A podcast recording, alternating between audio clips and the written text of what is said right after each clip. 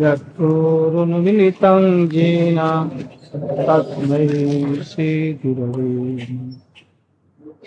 वञ्छाकल्पतरुभ्यश्च कृपासिन्धुभ्य एव च पतितानां पावनेभ्यो वैष्णवेभ्यो। नमो महावदन्नाय कृष्णप्रेमप्रदायते। कृष्णाय कृष्णचैतन्यनम्ने गौरत्रिषे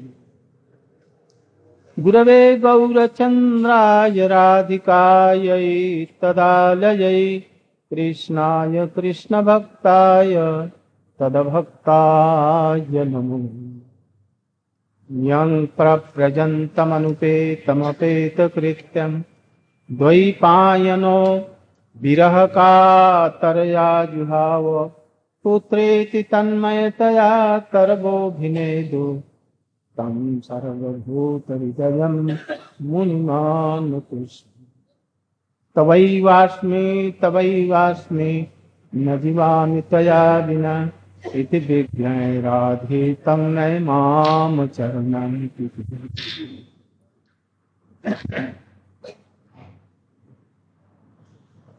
मैं सर्वप्रथम अपने नित्य लीला प्रविष्टों विष्णुपाद श्रीमद भक्ति प्रज्ञान केशव गोस्वामी गुरुपाद पत्न के चरण कमलों में कोटि कोटि आंतरिक श्रद्धांजलि अर्पित करता हूँ। पश्चात अब तो आप लोग बैठ गए अब कथा में डिस्टर्ब मत कीजिए। बैठ जाओ। आज भगवान की महती कृपा से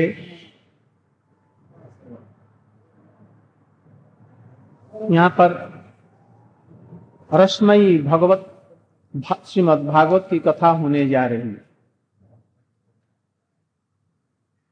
पिछली साल यहाँ पर भागवत की कथा हुई थी तो लोगों की इच्छा थी कि पुनः वह कथा इस वर्ष ही हो। तो परम भाग्यवान श्री श्री राम प्रकाश जी अग्रवाल जी के हृदय में प्रेरणा हुई कि हम लोग हरि कथा सुनेंगे, भागवत कथा और सब लोगों को भी सुनाने की आकांक्षा हमारे हृदय में है। हमको यह प्रस्ताव बहुत अच्छा लगा और हमने अनुमति दे दी। उसी के फल स्वरूप आज हम लोग पुनः यहाँ पर श्रीमद भागवत की रसमयी कथा प्रारंभ करने जा रहे हैं। मैं राधा विनोद बिहारी जी के श्री चरणों में श्री श्री गिरिराज धरण जी के चरण कमलों में, श्री श्री जमुना जी के चरण कमलों में, मथुरापुरी अब्रज के चरण कमलों में। और विशेषतः कृष्ण कृष्ण स्वरूप श्रीमद भागवत के चरण कमलों में मैं प्रार्थना करता हूँ जो हम सब लोगों का संकल्प, जो दस दिन में हम लोग श्रवण करेंगे, वो निर्विघ्न रूप में और सुस्त रूप में यश संपन्न हो। मैं इनके चरणों में प्रार्थना करता हूँ। शुभानंद जी, कथा आप लोगों को सुनाएँगे। मैं तीन घंटा लगातार बैठ करके बोलने में असमर्थ हूँ। इसलिए प्रारंभ या अंत में मैं प्रतिदिन कुछ इसकी सार बातें सुनाया करूँ। और सारी कथा श्रीमान शुभानंद जी सुनाएँगे हम लोग और किसी भी लालसा से ये भागवत नहीं कर रहे। सोता भी परीक्षित महाराज की तरह केवल राधा कृष्ण का प्रेम चाहते हैं। और हम वक्ता लोग, संसार की कोई भी, कुछ भी नहीं चाहते। अर्थ, धर्म, काम, मोक्ष तक नहीं बैकुंठ की लालसा नहीं। गोलोक में राधा कृष्ण जुगल की प्रेम सभा की प्राप्ति हो बस। इसी के लिए हम लोग करेंगे। आप श्रोता लोग भी सभी यही संकल्प रखेंगे। और कोई लालसा से नहीं। केवल शुद्ध रूप में राधा कृष्ण के चरण कमलों में हम लोगों की प्राप्ति हो। और वो बढ़े बस इसी की लालसा से हम लोग भागवत सुन और कर और और भागवतों में जैसे हरी कथा के माध्यम से कुछ अर्थ उपार्जन की दृष्टि से बीच में रुकुणी विवाह वो बामन जी का अवतार कृष्ण का प्रकाश और और बहुत सी लीला है। उसमें कुछ अर्पण करने की विधियाँ दिखलाई जाती है। भाग, भागवत में भी लिखा है। रुक्मणी विवाह में तरह तरह के कपड़े अलंकार श्रृंगार की साधन विवाह में जो दिया जाता है, वो सब देने की भी विधि है। और भी बामन जी के अवतार के समय में छाता, खड़ाऊ इत्यादि देने की विधि है, चावल इत्यादि देने की भी विधि है। कृष्ण के जन्मोत्सव में, अन्नकूट के उत्सव समय में, बहुत सी कुछ देने की विधियाँ साधारण रूप में देखी जाती है। किंतु हम विचार करते हैं कि सुखदेव गोस्वामी ने क्या दक्षिणा ली और परीक्षित ने क्या दक्षिणा दी? और उस समय में जिसमें परीक्षित महाराज जी को सुना रहे थे, श्रीमद भागवती तथा उस समय में अन्नकूट के अवसर पर, रुक्मिणी के विवाह के अवसर पर वैसे ही उपढौकन और उपहार आए, आते हैं, जैसा कि उसमें में किया था। उसमें में ऐसा होता था उसमें हुआ। मैं समझता हूँ कि हरि कथा के अतिरिक्त वो सब बातें नहीं है। वो सकाम भक्तों को आकर्षण करने के लिए, कुछ श्रद्धा उत्पन्न करने के लिए ये सब चीज़ें हैं। हम लोग इसको नियम ना तो निभा देंगे, किंतु इसमें हम लोग नहीं आएँगे इस विषय में। दान, दक्षिणा, दहेज, उपहार, देना, लेना, ये नहीं। हम लोग आप लोगों को उपहार देंगे, भगवान की विशुद्ध कथाएँ। उसमें उदाहरण भी होंगे, वो भागवत के, उपनिषदों के, पुराणों के, गीता के, ये सब उपदेश है। संसारिक ये सब चीज़ें हम लोग जैसे कि और सब कथाओं में देते हैं मनोरंजन के लिए। और उसमें आध्यात्मिक बात भी जोड़ देते हैं, हम आध्यात्मिक बात भी जोड़ने के पक्ष में हम लोग नहीं है। हम लोग केवल विशुद्ध कृष्ण प्रेम की तरफ़ में हम लोग रखेंगे इसलिए बड़े प्रेम के साथ में आप लोग सुनेंगे अभी उपस्थिति कम है। किंतु मैं समझता हूँ कि आप लोग जब लौट करके सब लोग को कहेंगे एक एक व्यक्ति पाँच पाँच व्यक्ति को और लाइए, खूब अच्छी तरह से सब कथा सुने। भागवत में ऐसी सब बातें लिखी हैं, हम प्रसंग में ये सब की बातें करेंगे। कलयुग आ रहा है। अब तो आ गया है पूर्ण रूप से। कलयुग की अवस्था देख करके हमारे ऋषि महर्षि लोग नमिषारण्य में उपस्थित हुए। उसके अगुआ सौनक जी थे। अस्सी हज़ार या अट्ठासी हज़ार ऋषियों के साथ में वहाँ पर आए हैं कलयुग के भय से। उनका शरीर बाहरी और भीतरी सभी काला हो गया है। यज्ञ खूब हो रहे थे, द्वापर जू का अंत इसलिए यज्ञ से और स्वाहा स्वाहा से उनके अंदर में धुएँ से सब कुछ काला पड़ा हुआ। सुख, इतने में सुख गोस्वामी पर पधारे वहाँ। उन्होंने कहा, सौनक ने उनकी पूजा की, सब ऋषियों ने अच्छा हुआ, आप पधारे। कलजू के घर से हम लोग यहाँ पर भीत होकर के आए हैं। कलजू की जो अवस्था हमने देखी, सब चीज़ों का सार निकल गया है।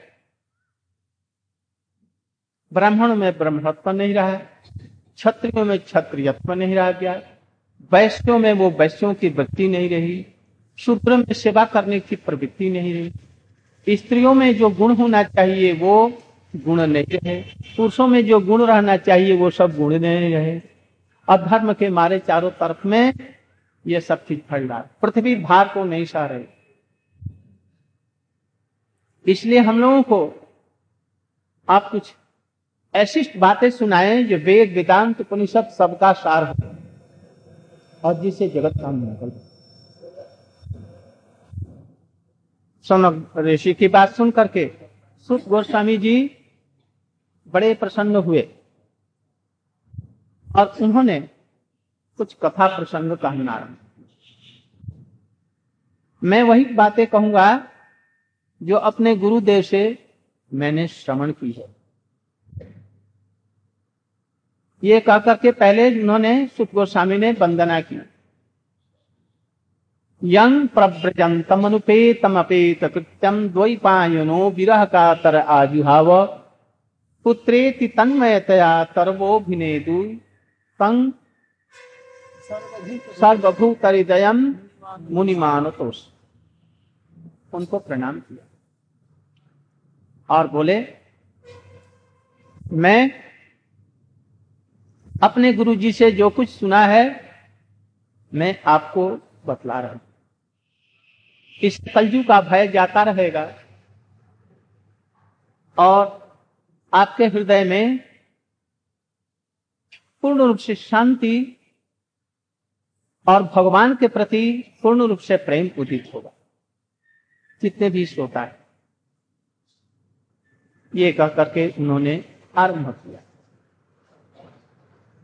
जो नारद ऋषि घूमते घामते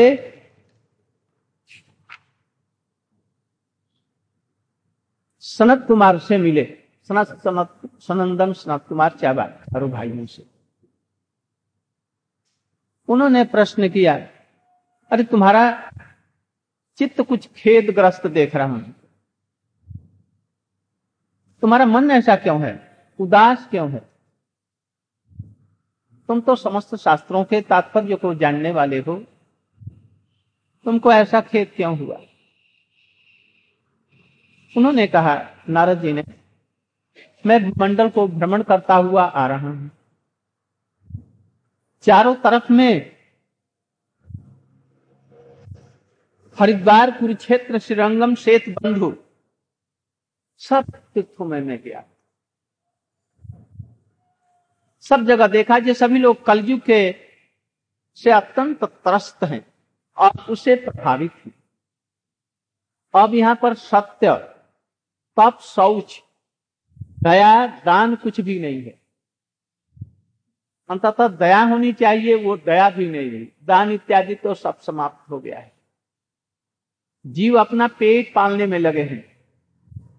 असत्य भाषी आलसी मंद बुद्धि भाग्यहीन और उपद्रवग्रस्त हो गए। राजाओं से भी सब समय डर रहता है। कोई भी शांति से नहीं।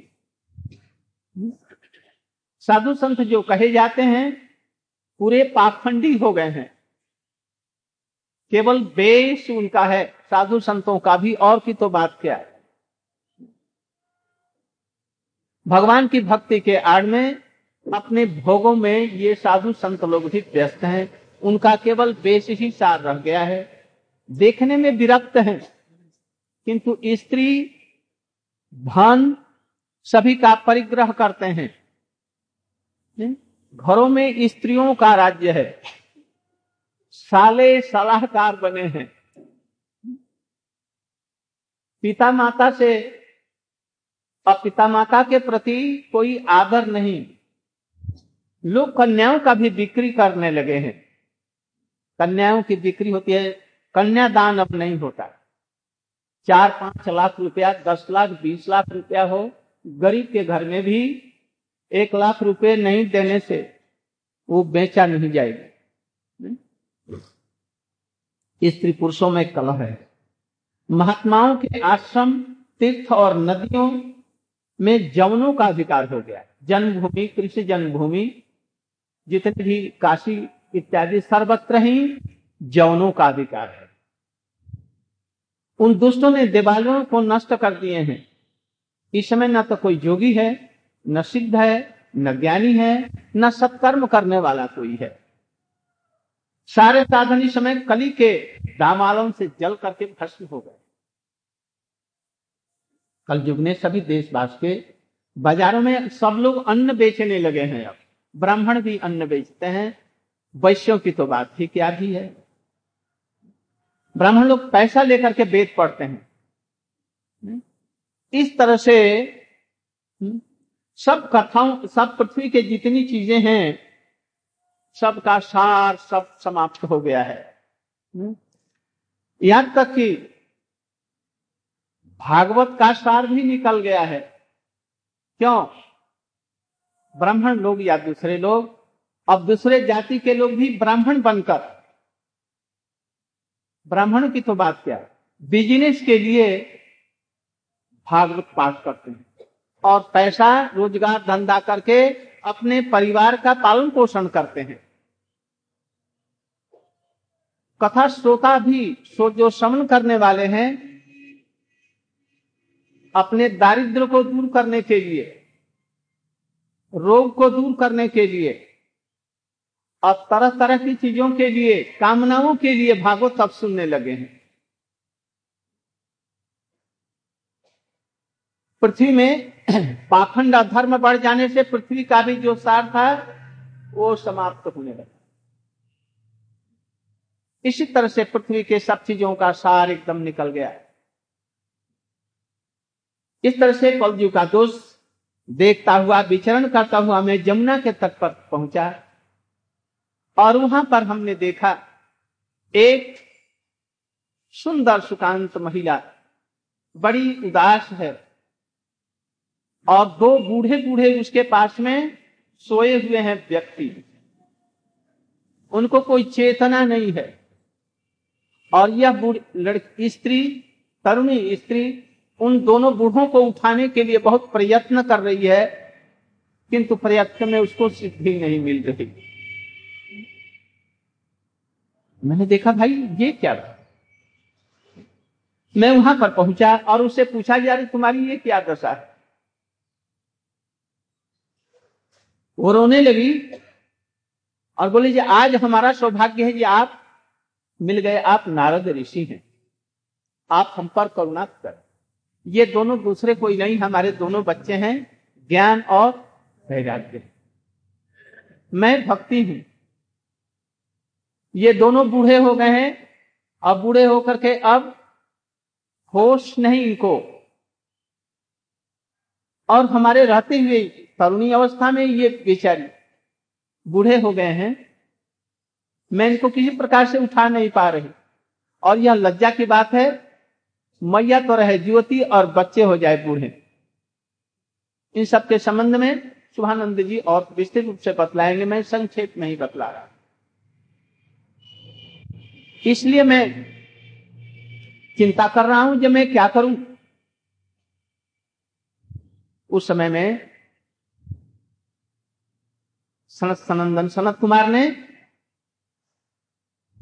उनको कुछ बातें बतलाई। देखो, अरे आप तो भक्ति रस के आचार्य हैं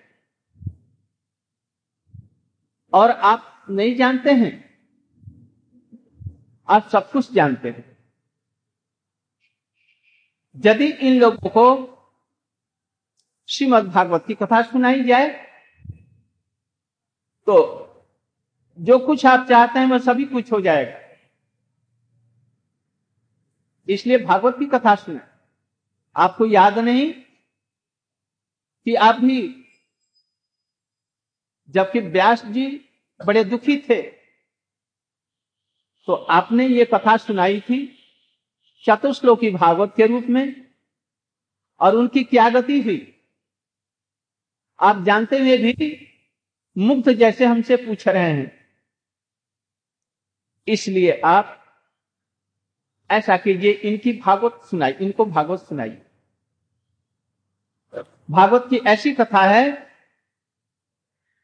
सब प्रकार के लोगों का कल्याण हो जाएगा।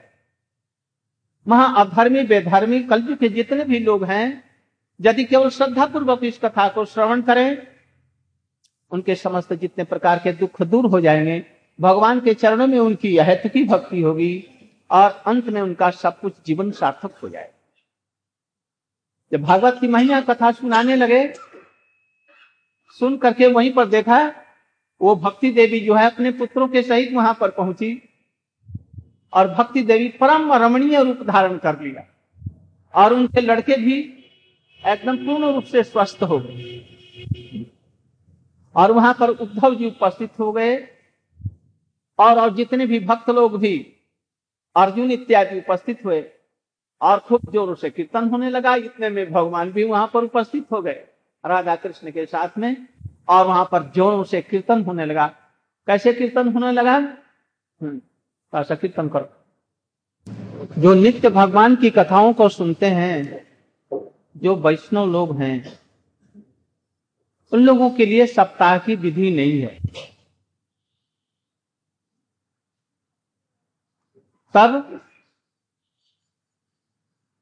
जो लोग, जिनको सब समय भागवत पढ़ने का, सुनने का समय नहीं, विशेष करके जो गृह कार्य में जो लोग रहते हैं, व्यस्त रहते हैं, उन लोगों के लिए यह सप्ताह की विधि कुछ दी गई। सात दिन ही क्यों सुने नियम पूर्वक उपवास पूर्वक अथवा एक बार केवल कुछ ग्रहण कर, या दूध इत्यादि के द्वारा रहकर। अथवा परीक्षित महाराज जी, जिस प्रकार से सात दिनों तक पानी पीना इत्यादि सब कुछ छोड़ करके भागवत की कथा सुना, खूब श्रद्धा पूर्वक चित्त को निविष्ट कर वैसा होना सबके लिए, सब समय के लिए बड़ा भारी मुश्किल है। इसलिए नारद ऋषि जी को हमारे सनत सनंदन सनत कुमार कह रहे हैं, अच्छे, जैसे कि वैष्णव लोग हैं, सब नित्य निरंतर भगवान की कथा कहते हैं, सुनते हैं। सब लोगों के लिए वैसा संभव पर नहीं। जो नियम पूर्वक, उपवास पूर्वक या एक बार उपवास करते या केवल ऐसी चीज़ें हैं, जिसे कि आलस्य प्रमाद न आए। और घर बार के सब कामों को छोड़ करके केवल भगवत चिंतन करते हुए सुनना, ये सब लोगों के लिए सब समय संभव पर नहीं है। इसलिए अंततः ऐसे लोग सात दिन भी यदि नियम पूर्वक यदि सुने, कैसे नियम? सवेरे में उठना, स्नान इत्यादि कार्य से निवृत्त होना, अपना अन्य पूजा पाठ कर लेना और सवेरे में बैठना। उपवास रहना चाहिए। यदि लोग जो उपवास नहीं रह सकें तो अंततः जैसे दूध है या दही का शरबत है, ये सब चीज़ें। इससे भी यदि संभव पर नहीं हुआ तो दिन रात में केवल एक बार लघु आहार करें। ऐसा आहार करें जैसे कि पेट में वायु इत्यादि न रहे। और अच्छी तरह से निरालस्य हो करके इसको श्रवण कर सके। यहाँ तक कि भागवत की महिमा बतलाई गई है। श्रीमद भागवत पूरे की तो बात क्या? एक श्लोक भी और एक श्लोक न हो सके तो एक चतुर्थांश भी इस श्लोक का यदि कोई श्रवण कर ले। और यदि अर्थ को समझ करके यदि सुने और पढ़े तो बात ही क्या? अवश्य ही इसका कल्याण हो जाएगा। यदि सुन नहीं रहा, इस कथा का समर्थन कोई किया, बहुत सुंदर हरी कथा हो रही है। ऐसा समर्थन तो कल्याण ही कल्याण। ऐसी ये भागवत की कथा है।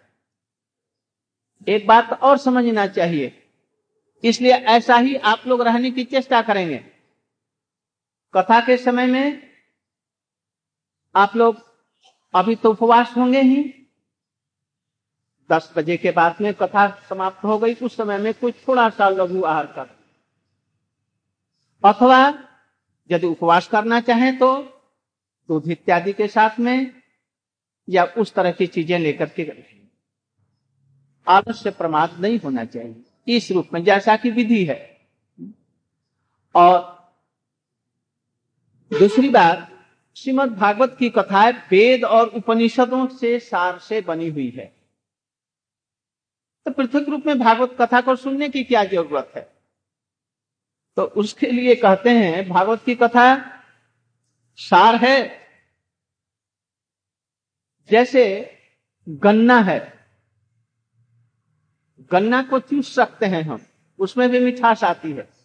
किंतु उसको फेर कर उसका रस निचोड़कर उसको शुद्ध कर, उसे गुड़ बनाकर, फिर गुड़ से और साफ़ करके खाण बना दिया जाए और खाण को भी और साफ़ सुथरा करके मिश्री बना लिया जाए और मिश्री को भी और सुधार करके शीतोत्पल बना दिया जाए, उसको भी जो करके और उसमें कर्पूर और सुंदर सुगंध इत्यादि दे करके, रस में जैसे बना करके, रसाला कोई हो और उसको पान किया जाए तो उसमें कितना माधुर्य आ जाता है, जो खाण में नहीं है है ना?